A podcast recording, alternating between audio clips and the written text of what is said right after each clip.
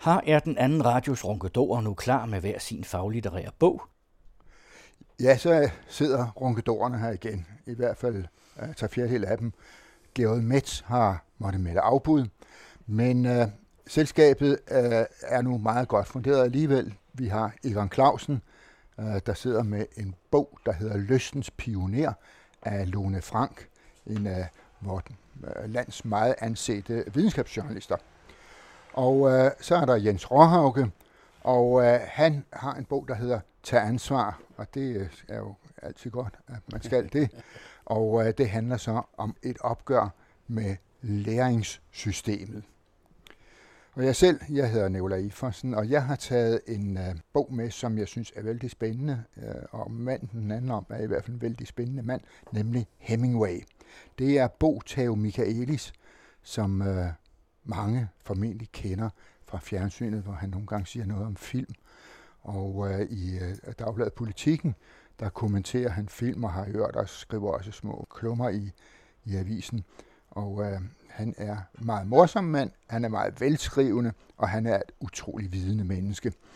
Bo Tao Michaelis har skrevet bogen Hemingway, en mand og en myte. Og det er faktisk en øh, gennemskrivning og en revidering af en bog, han udgav for en del år siden, og som fik meget dårlig kritik, og som på det nærmeste blev trukket tilbage. Men den her øh, nyreviderede, den er rigtig spændende. Hemingway, jeg ved ikke om, om, om man skal præsentere mere og fortælle, hvem Ernest Hemingway han er. Men det skulle da ikke undre mig. Der skulle nok være nogen ude i, i systemet, der ikke aner, hvem Ernest Hemingway så sig det ja. Så Skal jeg sige det? Jeg røber det, jeg røber det. Han er en af det 20. århundredes helt store amerikanske forfattere. Nobelpristager, og han har fået Pulitzerprisen, som er den højeste udmærkelse, en journalist kan få. Og journalist, det var uh, Hemingway. På den måde, at han faktisk kom i lære på en avis, der hedder Kansas City Star, og der var han sådan cirka et halvt år, og så holdt han op. Og så blev han sådan, øh, skrev til forskellige steder, og han blev også korrespondent for en avis, der hedder Toronto Star. Og journalist var han faktisk hele sit liv, også i sin litteratur, i de romaner og noveller, han skrev. Han går til dem journalistisk. Jeg vil godt citere en helt anden forfatter, og det er en af vores egne. Det er nemlig Per Højholdt. Øh, per Højhold, han har engang sagt, at øh, man skal ikke tage, eller man skal ikke trække på hovedstolen.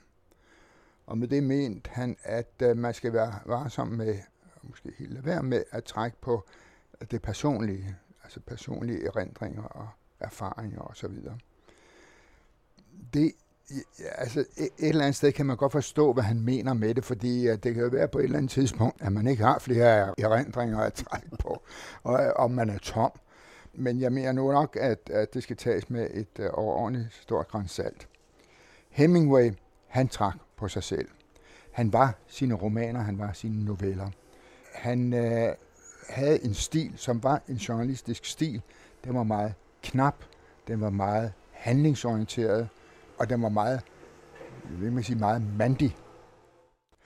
Hemingway, han har også været et forbillede for mange journalister, også herhjemme. Altså, jeg kan sådan erindre en enkelt øh, dansk journalist, som i høj grad stræbte efter noget Hemingwaysk. Jeg ved ikke, om han, han jo, han var godt nok også selv klar over, det må være. Han hed Jan Stage. Han var, havde noget af det samme vilde. Jeg var også meget glad for Cuba, som Hemingway også var. Det var måske ikke altid helt præcist det, han øh, rapporterede, der var sådan helt øh, eksakt rigtigt. Og øh, når Hemingway han arbejdede som journalist ude i, i den spanske borgerkrig, og, og hvor han ellers var, så øh, er der nok også blevet, blevet broderet lidt på det. En anden journalist, som øh, næsten er glemt, og i hvert fald øh, der, hvor han er husket, det er så for noget helt andet. Han hed Flemming Helvi Larsen. Og øh, Flemming Helvi Larsen, han var sådan en Hemingwaysk person. Han, og han oversatte Hemingway. Han har faktisk oversat øh, den bog af Hemingway, der hedder Lys og mørk latter. Det gik ham meget skidt, fordi han, øh, blev, øh, han blev nazist, og han øh, øh blev SS'er, og han var sammen med en forbryder, der hed Søren Kam, var han med til at slå en øh, BT's redaktør Clemmensen ihjel. Flemming Helvi Larsen blev fanget, det blev Søren Kam ikke, og Flemming Helvi Larsen var den første der blev sat foran øh, geværmundingerne ude på volden, Christianshavns vold, og henrettet for sin gerning. Det er sådan en dødsdom, som man har diskuteret meget siden. Det er nu en helt anden historie.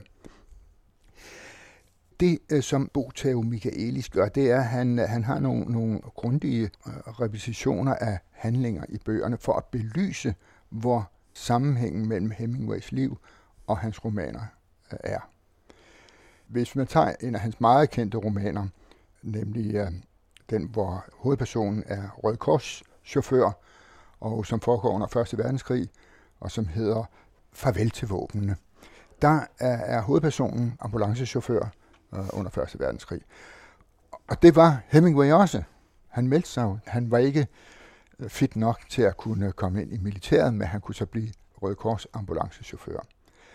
Og øh, det er klart, at det er jo erindringer fra det, det er oplevelser derfra, som har været gods til at skrive Farvel til våbnene, som er en fantastisk roman fra Første Verdenskrig, som sammen med den største første verdenskrigsroman, det er selvfølgelig Erik Maria Remarks Intet nyt fra Vestfronten, men Farvel til våben er også en meget vigtig bog, også fordi der er kærlighed med ind i det. Det er der stort set i næsten alt, hvad Hemingway skrev. I øvrigt en, en, en, en roman, der blev filmatiseret med, med Gary Cooper i hovedrollen. Der, der er nogle træk ved, ved Hemingway, som Botao Michaelis også gør noget ud af. Det er jo hans øh, mandighed. Altså, det betød utrolig meget for ham, at han fremstod som sådan en stærk mand. En, altså en, en rigtig, en, et mandfolk. Han var jo på storvildjagt. Det kunne ikke blive stort nok, det han øh, skød. Og han fiskede, og fiskerne kunne ikke blive store nok. Der findes jo fantastiske billeder af ham, hvor han øh, står sammen med nogle enorme fisk, altså sådan uh, to-tre meter uh, kæmpe fisk, der hængt op i halen. Ja, han jo også skrevet om i verdens længste novelle. ja. det har han. Ja, som også blev filmatiseret ja, ja. i med Spencer Tracy i hovedrollen. Ja. Hemingway, han var så mandig, at man nogle steder ligesom kan fornemme en homofobi hos ham. Og så er det jo, at øh, alle spekulationerne og øh, psykologerne og alle dem der begynder at komme på, jamen hvis han er homofobisk, skulle der så ikke være en lille tendens til, at han i virkeligheden og så videre. Det er der ikke noget belæg for. Han har været lige, øh, det skriver Bo til at han var på, på, lige på kanten til at blive forført, øh, eller lade sig forføre af en mand, men, øh, men, men det blev ikke til noget for ham. Hemingway, jeg ved ikke, om man læser Hemingway i dag. Det er vel ikke en del af et pensum i skolen. Og jeg ved ikke, om, om, om de står og bliver, bliver triste på bibliotekerne, Hemingways bøger. Men det er synd, fordi uh, de fortjener at blive læst. Og uh, jeg vil godt sige, at det er verdenslitteratur, og det er ikke verdens mest komplicerede litteratur. Det er faktisk meget let at læse, ja. og, det er meget, og det er meget billedrigt. Men når nu du skriver, hvor mange der er inspireret af ham, der er også nogle af de danske nulevende krigsforfattere, der, der øh, ser ud til at have, have spor af Hemingway. Men jeg ved i hvert fald, at han er kult, eller nu står der myte. Jeg har været på den øh, bar i Key West, hvor, hvor han holdt til, og hvor øh, jeg havde fået klippet mit skæg og, og, og trimmet mig, fordi jeg synes faktisk på det tidspunkt, jeg lignede Hemingway lidt. Og jeg kom ind i et lokale, hvor der sad 50 mænd, som alle sammen synes de lignede Hemingway. Hør, altså, der er en enorm kult omkring ham, og, og en, en folkevandring til Key West, til netop de steder, hvor han har været, og til hans hus, som ligger i, i Key West. Ja. Og det fortsætter nu til Havana, ja. ja, der ja. også ligger Hemingways hus. Ja. Så ja, ja. i hvert fald er personen der. Men en, en ting, jeg godt lige kunne tænke mig at spørge Du sagde, at Bo Tau havde øhm, lavet den her bog, som på den nærmeste blev trukket tilbage, og nu er den genudgivet, og nu er den god. Har du nogen fornemmelse af, hvad forskellen er? Nej, det må jeg indrømme, det har Nej. jeg ikke. Overhovedet ikke. Men det eneste, jeg kan hæfte mig ved, det var, at jeg læste i en, i en anmeldelse af den, at der var mange faktuelle fejl i okay. den første. Og det er jo klart, det er jo, det er jo dræbende for en bog. Men jeg kan anbefale den, fordi den er, den er spændende. Jeg må så sige, at, øh, at det er faktisk en del år siden, jeg selv har læst Hemingway. Og det var som ung journalist, ikke? Og fordi mm. så skulle man læse Hemingway. Ja, ja. Og det ligger der dybt, og jeg tror, det ligger dybt i, i alle, der har læst, og i øvrigt, så siden han også har beskæftiget sig lidt med at skrive osv., at, at Hemingway har, har haft en betydning. Ja, ja, sådan er det. Jeg har lært noget, og så skal vi høre om, hvordan man i øvrigt kan lære noget. Ja. Ikke, Jens? Jeg sidder med en bog her, der hedder Tag ansvar. opgør med læringstyraniet. Den er skrevet af en kvindelig lektor ved læreruddannelsen. Hun hedder Iben Benedikte Valentin Jensen. På omslaget kan man se, at hun står med en megafon foran Christiansborg. Og det er faktisk helt pointen i, i, i bogen, at hun er blevet så forbandet over det overgreb på dansk pædagogisk tradition. Hun øh, både ser og føler, der sker i de her år, hvor vi erstatter undervisning med læring, hvor vi erstatter det fortolkende øh, med, øh, med det instrumentelle. Så hun har skrevet halvdelen af bogen her som en, en påpegning af de forskel, der er på en, en humanistisk tradition, en oplysningstradition, som har sine rødder i Danmark, blandt andet i Grundtvig, men også i Halkok, højskolebevægelsen i det hele taget, som hun er rundet af. Og så på den anden side øh, de her læringsfilosofer, som går ind for, at det, der betyder noget, det er det, der kan måles, og det, der ikke kan måles, det kan vi ikke snakke om. Og hun føler, at hele hendes øh, kompetence som underviser, hele hendes didaktiske formåen, hele sin erfaring, den bliver underkendt af nogle krav om, at hun skal udfylde skemaer, og hun skal dit og dat for at vise, hvad hun har gjort. Og når øh, hendes lærerstuderende skal ud i praktik, så øh, er det, det handler om, det er, om de kan leve op til de her skemaer, i stedet for, om de kan gå ind og lave en undervisning, hvor de er empatiske og lyhøre over for eleverne. Hun er velargumenteret i den første halvdel af bogen, og, og hun er vred. Men hun, hun styrer sin vrede i den første halvdel. Der er nogle meget markante citater af en lang række af, af de kendte højskoleforstandere, af Grundtvig, af Hal Koch. Og jeg, jeg synes, det er så besnærende at læse en bog, hvor et menneske, der føler sig virkelig jokket på, er i stand til at holde hjertet meget, meget varmt og hjernen nogenlunde kold i, i den første halvdel af bogen. Hvad så er den sidste? Ja, det kommer nu, fordi så laver hun det, at den sidste halvdel af bogen, det er, da hun har erkendt, hvordan det står til, så beslutter hun sig for, at hun via Facebook vil lave et oprør på trappen til Christiansborg. Og hele den sidste halvdel af bogen, det er en daglig Facebook-opdatering hvor vreden eskalerer, og hvor det skal munde ud i, at de mødes der i, i kulden på Christiansborg, og ved hjælp af en megafon råber op imod læringstyraniet. Og det synes jeg er ekstremt spændende at se, hvordan Facebook er uegnet til bogudgivelse. Ja. Fordi pludselig så bliver hjernen, eller hjertet stadigvæk varm, men hjernen koger over. Fordi på Facebook, det tager det ene ord og det andet, og man gejler sig selv op. Jeg synes rent faktisk, at hun gør sig selv en meget, meget stor bjørnetjeneste, i den oprindelige betydning af ordet, øh, ved at, at bringe de der Facebook-notater, fordi hele det indtryk, man får i den første halvdel om, hvor velovervejet hun er, og det skal jeg komme med et eksempel på, også øh, selvkritisk, øh, det bliver på en eller anden måde dementeret af den her rivende strøm, som Facebook-teksterne er udtryk for. Det slutter med, at de mødes på Christiansborg, Slotsplads, og hun står der sammen med 40 mennesker, og fint nok. Men den her bog, hvis man gerne vil blive klog, hvis man gerne vil, vil øh, møde en, der også er blevet pisset på, så læser man den første halvdel af den, og så, så begynder at stå Facebook. Så, så, så lægger man bogen. Jeg synes, det er så lærerigt at se de her ting.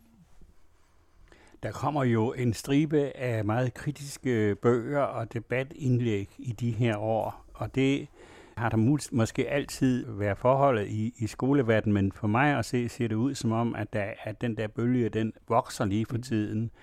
Det er også mit indtryk, at det er ikke gået op for den øh, brede befolkning, hvad det er for et helt, helt utroligt skred, der er sket i dansk uddannelsespolitik.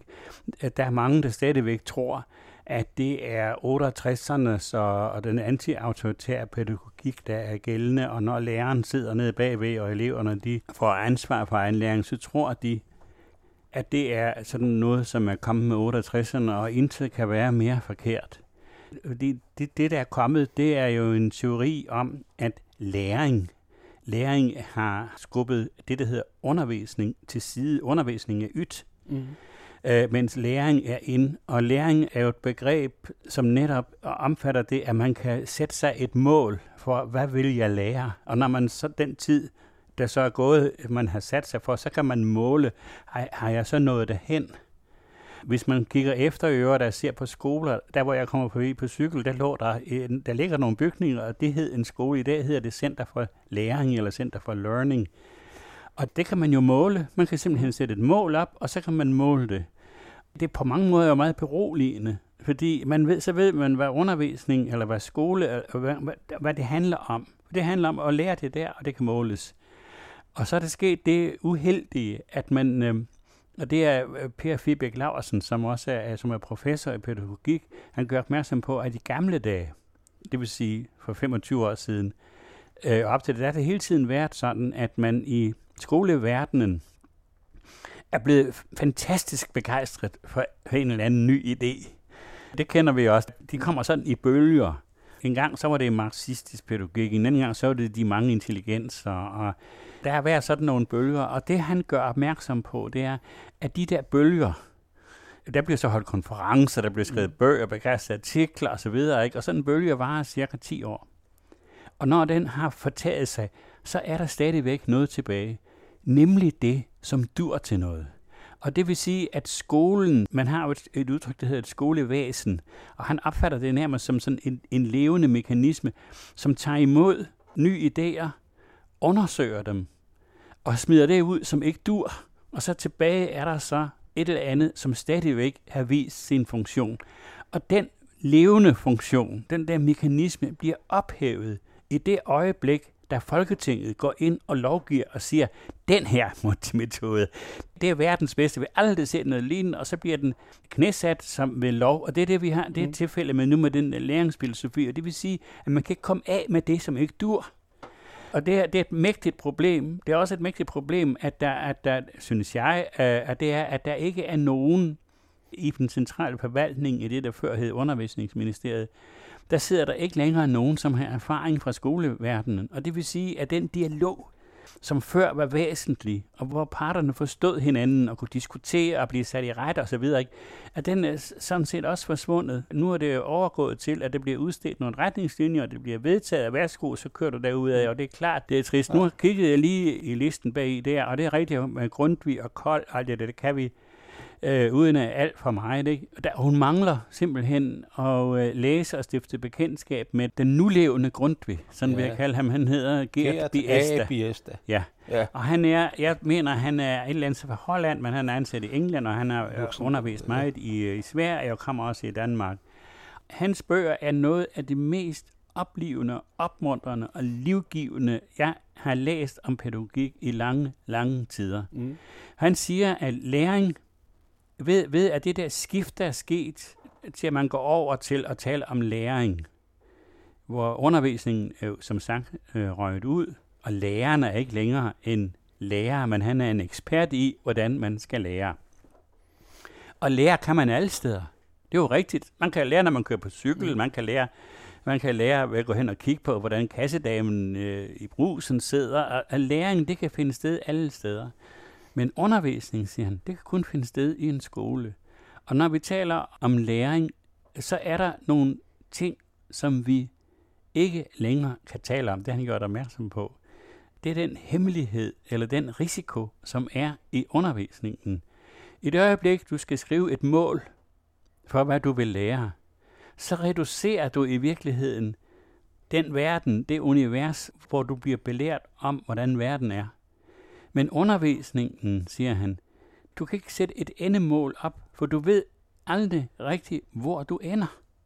Der er altid en risiko for, at den der livgivende proces, som jo man sætter i gang med at lære, at den, at den egentlig ender et andet sted, end man egentlig havde tænkt sig det. Og det, det har vi jo masser af eksempler på hvordan folk, som har gået i skole hos en god lærer, eller hvad, at, at det, der gik pludselig en pros op for mig. Det havde jeg sgu da aldrig nogensinde tænkt på. Og hele den der erkendelsesproces, som sker i undervisningen, det kan kun finde, siger han, kun finde sted i en skole. Og der løber man en risiko for, at man løber også en risiko for, at det kan gå galt. Og det gør man jo ikke i læringen, for det er det hele målt mm. op. Og, og, og nu har Biesta, øh, han har skrevet en hel del bøger, og jeg, oven i det der, så vil jeg sige, læs den mand. der er tændt et lys for enden af den mørke tunnel, som vi lige for tiden færdes i. Der Det skal, vil jeg sige. Der skal jeg så bare lige sige, han er ikke med i litteraturlisten her. Nej, han er ikke. Men der er rigtig mange steder, hvor det fremgår, at hun har læst ham, og hun har hørt ham. Ja. Fordi netop risikoen, netop hemmeligheden, Ja. er noget af det, der er centralt, øh, også i det, hun siger her i Valentin, i, i sin reflekterede afsnit. Jeg vil godt nævne en ting, hvor jeg synes, hun er ekstremt spændende. Det er, da hun kommer til at reflektere over sig selv som kvindelig lærer, hendes egen kvindelig udvikling. Fordi hun fortæller om, hvordan da hun vokser op i et skoledirektørhjem, skolechefhjem, øh, at øh, Pippi Langstrømpe bliver idealet for den her kvinde, der skal frigøres. Ja. Og pludselig ser hun i den her bog, at men, hvor fanden, hvad er det, der er sket? Pippi Langstrømpe har været idealet for mig som pige, som teenager, som kvinde. Men Pippi Langstrømpe er jo et barn, og hvis øh, man bevarer hendes værdier som voksen, så øh, accepterer man jo, at den voksne øh, lider af de der barnlige psykoser, så, som Pippi Langstrømpe lider af. Nemlig, at jeg behøver ikke at være empatisk over for andre. Jeg er kun mig selv. Jeg kan bare øh, tårne ud af og det gør der ikke noget, at der, at der er nogle politibetjente, der er ved at brænde inde. Det gør ikke noget, at der er nogen, der er i livsfare, øh, hvis bare jeg får lov til at, at demonstrere min, min magt. Så hendes analyse af Pippi Langstrømpes skadelige virkninger på kvindebevægelsen, det er altså, synes jeg, noget af det mest spændende i den her bog, fordi hun pludselig mm. siger, at vi må altså holde op med, som mennesker, også som kvinder, vi må holde op med at være barnlige. Det synes jeg er ekstremt spændende øh, Ja. ja. indfald i den her bog, hvor, som viser lidt om, hvor reflekteret hun også er. Du- Du sagde, du havde et eksempel på, på hvor, hvor, hvor det går galt for hende i øh, det der Facebook-afdelingen. Jamen det, jamen det er det hele. Det er en eskalerende skængerhed, kan man sige, hvor hun har hun hele tiden har bremseklodser på. Der kommer hele tiden et centralt citat fra et eller andet klogt menneske ind og er med til at belyse hendes påstande. Ja. Så da først hun kommer over i Facebook, der kører det bare. På Facebook har man jo kun venner. det er rigtigt. Jamen, det er, derfor er det et dårligt sted at diskutere. Ja, Fordi du får de der likes og smileys ja, ja, ja. og sådan noget, og det er jo skønt, at jeg tænke, at der er nogen, der mener det samme ja. som mig, og det er alligevel det eneste fornuftige. Men det dur ikke til at udvikle nye idéer. jeg vil lige sige det der med, med, med læring og undervisning. Så kan man så sige, at her i landet har vi jo i hvert fald et sted, hvor, hvor undervisning i den forstand, som du taler om, lever. Nemlig højskolen, efterskolerne og i et vist omfang også friskolerne. Der vil jeg så godt lige sige, at en af de ting, hun skriver her, som har rystet mig lidt, det er, at flere og flere efterskoler mm. går over til læring, fordi der er penge i det. Men, men der, har- læring er også spændende. Altså begrebet læring, det er ikke fordi, det er fuldstændig uduligt. Det er, fordi, det, der er virkelig fascinerende teoridannelser i det begreb, der hedder læring. Det er ikke sådan. Nej, det kan være et element i en undervisning. Det kan det være. Det, ja, Men altså på en eller anden måde hænger det sammen med forskellen på formål og mål. I formålet, der er hemmeligheden. I formålet, der er det, øh, det, det uforventede og sådan noget. I læring, der er styringen efter pletten. Ja, det det. Så, så det er forskellen så. Men det går jo egentlig i meget, meget større kontekst. Altså den sætning, som mange går rundt og siger i øjeblikket, når de kritiserer noget, at vi lever i et samfund, hvor øh, vi kender prisen på alt, men ikke værdien af noget som helst. ja. Og, og det var for så vidt den dualisme, der ligger over det. ja. Nå, Egon, du øh, har øh, læst om lystens Pioner. pioner. af Lone Frank. Og for den bog har hun fået Bliksenprisen, nemlig den faglitterære pris for årets bedste fagbog. Det synes jeg lige skal sige her, og det fortjener den. Det er en fremragende bog. Lone Frank er en fremragende journalist, forfatter, videnskabsmand, som det vist stadigvæk hedder. Hun er nysgerrig, og nu har jeg har fulgt hende i mange år og har skrevet det, her hun har skrevet, og jeg synes hver gang, så åbner hun nemlig ind til nogle nye indsigter. Og hun har også lavet store fejltagelser og sådan noget. Hun har hyldet en, øh, jeg tror det var en koreansk øh, forsker, som viste sig, at han var ikke sådan helt ren i kanten. Men det gør ikke noget, fordi det er Lone Franks eget projekt, der bærer meget af det her igennem, og det er fremragende. Den her bog Og hun handler... er, mod, og hun er modig Ja, hun er modig. som journalist. Ja. Øh, og, og i den her bog handler om, øh, undertitlen er Manden, der satte strøm til sindet og viste vej til fremtiden. Og det mener jeg også er en rigtig undertitel. Hun tager fat i en figur i den psykiatriske verden, og det er sådan en figur, og det er den verden, som vi jo har lært at foragte, blandt andet gennem filmen Gøgereden hvor overlægen jo er en ren satan. Det er sygeplejersken. Og sygeplejerskerne er også, som de er jo lige slemme alle sammen. Jeg forestiller mig, at det er der hovedpersonen i bogen, der hedder Robert Heath, at han er sådan en type, en, over, en magtfuld overlæge på et psykiatrisk hospital, som, som driver det godt, som rydder op i slendrian og får lavet ordentlige steder, hvor de syge de kan opholde sig. Og så eksperimenterer han det her det er i 1950'erne. Og der, han er amerikaner, på den tid er det jo Freud, som hans teorier om, hvad det er, der, altså hvordan man skal helbrede øh, psykiske sygdomme og sådan noget. Ikke? Og der mener Robert Heath, at øh, psykiske sygdomme, det har ikke noget med, med overjeg og midterjeg og underjeg og sådan noget, men det er ren teknik. Det er elektricitet, det er kemi, det er vores hjerne. Han øh, bliver så let frem til ved et forsøg, og det der med at sætte strøm til, altså åbne ind for hjernen og sætte elektroder fast forskellige steder, og så, give, og så sætte lidt strøm på, og så se, hvad der sker. Det viste sig, at øh, der i 50'erne, at det virkede på mange i hvert fald af de der patienter. Men virkningen holdt sig ikke altid, og man kunne heller ikke vide, hvad for et udfald det egentlig ville give. Nogle blev de mere deprimeret, andre de blev mundre og glade, men, de, men mange ændrede fuldstændig karakter og siger, nu er han manden glemt, og hun fortæller også, hvordan det går til, fordi øh, at han, hans øh, videnskabelige karriere endte med et stort fald, som han ikke, mener jeg, efter det jeg har læst her, øh, selv egentlig var skyldig, men han blev også bedraget af andre. Det er nu en historie for sig. I dag siger hun, at hans teorier de øh, trives i stor forstand i det, der hedder øh, den øh, dybe hjernestimulation, og det bruges i stigende grad i behandlingen af psykiske sygdomme. Og det fører hende så frem til det, som er hendes egentlige ærne, nemlig spørgsmålet om, hvad er et menneske? Hvem er jeg? Og hun skriver videre, som journalist har jeg halset efter videnskab, der forsøger at afdække menneskets natur og kortlægge sindets plasticitet. Fordi hvis det er sådan, at man ved at sætte strøm til, kan ændre et menneskes personlighed, hvad taler vi så om? Taler vi om et, et, et, et, et væsen, som har en sjæl, eller taler vi om en mekanisme, som man kan rette på? Det er sådan nogle spørgsmål, som hun drøfter.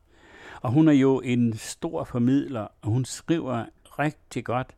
Og hun skriver en stil, som jeg vil sige nærmer sig det skønlitterære. Hun øh, fortæller, hvad folk drømmer om om natten og hun øh, skriver om, hvordan de sidder på kontoret, og så råber, øh, og hvad de tænker, når de sidder ved kontoret og hinanden og ser de andre, så ved jeg ikke. Og det kan hun jo sådan set ikke vide. Men det er hendes fortælleglæde, tror jeg, der løber af med hende. Og det gør ikke noget, fordi det handler alt sammen om, at vi skal diskutere det der. Hvad er det, vi er i stand til at gøre ved hinanden, hvis det her, det er rigtigt? Jeg synes også, der er nogle afsnit her, hvor hun er langt inde i meget komplicerede fortællinger om, hvad, altså den, både den der operation, hjernens opbygning og, og de forskellige ting. Og der er også et sted, hvor man kan sige, der er måske sådan mange navne, name dropping, men jeg synes ikke, at man mister men det er altså mig i det her tilfælde, øh, interessen. Det, man, man bliver ledt videre frem, og det hele, det handler om, hvem er vi? Er der både en krop og en sjæl? Er der en indre kerne? Er, er der bestemte steder i hjernen, hvor identiteten sidder? Eller er det elektricitet og kemi det hele? Hvis man kan ændre et menneskes væsen med sådan mekaniske indgreb, hvad skal man så stille op med begreber som sjælen? Og hun skriver, Lone Frank, forestillingen om den stabile indre kerne er elgammel og sejlivet, men den er en illusion under nedbrydning fordi den passer elendigt med, hvad videnskaben viser os. Ingen kan udpege noget særligt hjerneområde eller nogle bestemte celler, som skaber personligheden eller fornemmelsen af et selv. Der eksisterer ikke et fasttømret selv. En person er til enhver tid sin hjernes tilstand. Sæt en smule strøm til, hist og her, og du bliver en anden. Det er det, hun er optaget af. Og hun skriver så også øh, afsted, når vi erkender, at selvet er flydende og formbart, så åbner det for spørgsmålet om grænser. Det vil sige, hvor går grænsen for, hvad man kan forestille sig at forandre med elektrisk stimulation? Og bliver der overhovedet ved med at være en grænse? Det er det, hendes bog handler om. Det er de spørgsmål, den stiller, og derfor er den uhyre væsentlig. Men også lidt skræmmende, ikke? Meget. Ja. Lone Frank øh, opfatter som, hvad skal vi sige, et religiøst menneske. Det kan man så diskutere, om de findes overhovedet. Men, men, men, men det er sådan en anden snak. Men det sætter jo, ved at stille de spørgsmål der, så sætter, sætter den jo mange mennesker i en knibe. Også i deres religiøse placering. Ja, I deres, det gør den. Altså, hvor, hvem er jeg, og, og, og, og hvor er jeg, og hvem er over mig? Og hvis der er nogen, der virkelig trænger til at få drøftet sådan nogle spørgsmål, så er det lige nøjagtigt den slags, som øh, du kalder for de religiøse mennesker. Det er da utrolig vigtigt, at vi har sådan nogle bud her, fordi så, jeg kan ikke se andet end, at det er uhyre centralt. Jamen, det er jeg enig med dig i. Det er jo altid godt at få noget, der ryster en. Ja. Og gøre overvejelser, og, og det kan så godt være, at man finder tilbage igen, men, øh, men det kan så være, at man finder tilbage på nogle nye præmisser. Og derfor kan det være livgivende. Derudover ligger der så noget etik i det der med, hvad gør man med mennesker? Altså, hvad kan totalitære regimer Præcis. ikke mm. finde på at gøre og lave nye mennesker? Men for lige at vende tilbage til det der, så vil jeg citere Biester fra før, at under al, i al god undervisning findes der et element af krænkelse. I al god undervisning krænker den opfattelse af verden, som eleven har. Den bliver udfordret, og nogle elever og også nogle forældre bliver frygtelig fornærmede, når de bliver præsenteret for en ny viden og en ny verden, som ryster dem, som, som skal ryste. Altså, undervisning er at blive rystet. Og det er den her bog. Det er en god undervisningsbog. Jeg synes, der er noget, der er meget mærkeligt i det her. Det er, at du siger, hvad kan totalitære øh, systemer ikke finde på? Hvis man kigger på, hvor de mest fremlige eksperimenter af sådan noget foregår, så mener jeg faktisk, at det er lande, der kalder sig demokratier. Hun antyder det selv, at et moderne vækstsamfund, de kan ikke acceptere demens og Alzheimer. Så det er jo ikke alene ved undervisningen, vi skal til at ryste folk, vi skal også sætte strøm til dem. Bøgerne, som Nikolaj Iffersen, Egon Clausen og Jens Råhauke præsenterede, var Iben Benedikte Valentin Jensens Tag ansvar, opgør med læringstyraniet, Hemingway, En mand og en myte af Bo Tave Michaelis, og Lone Franks Lystens pioner, historien om manden, der satte strøm til sindet og viste vej til fremtiden. Og denne bog fik Bliksenprisen fra de faglitterære forfattere.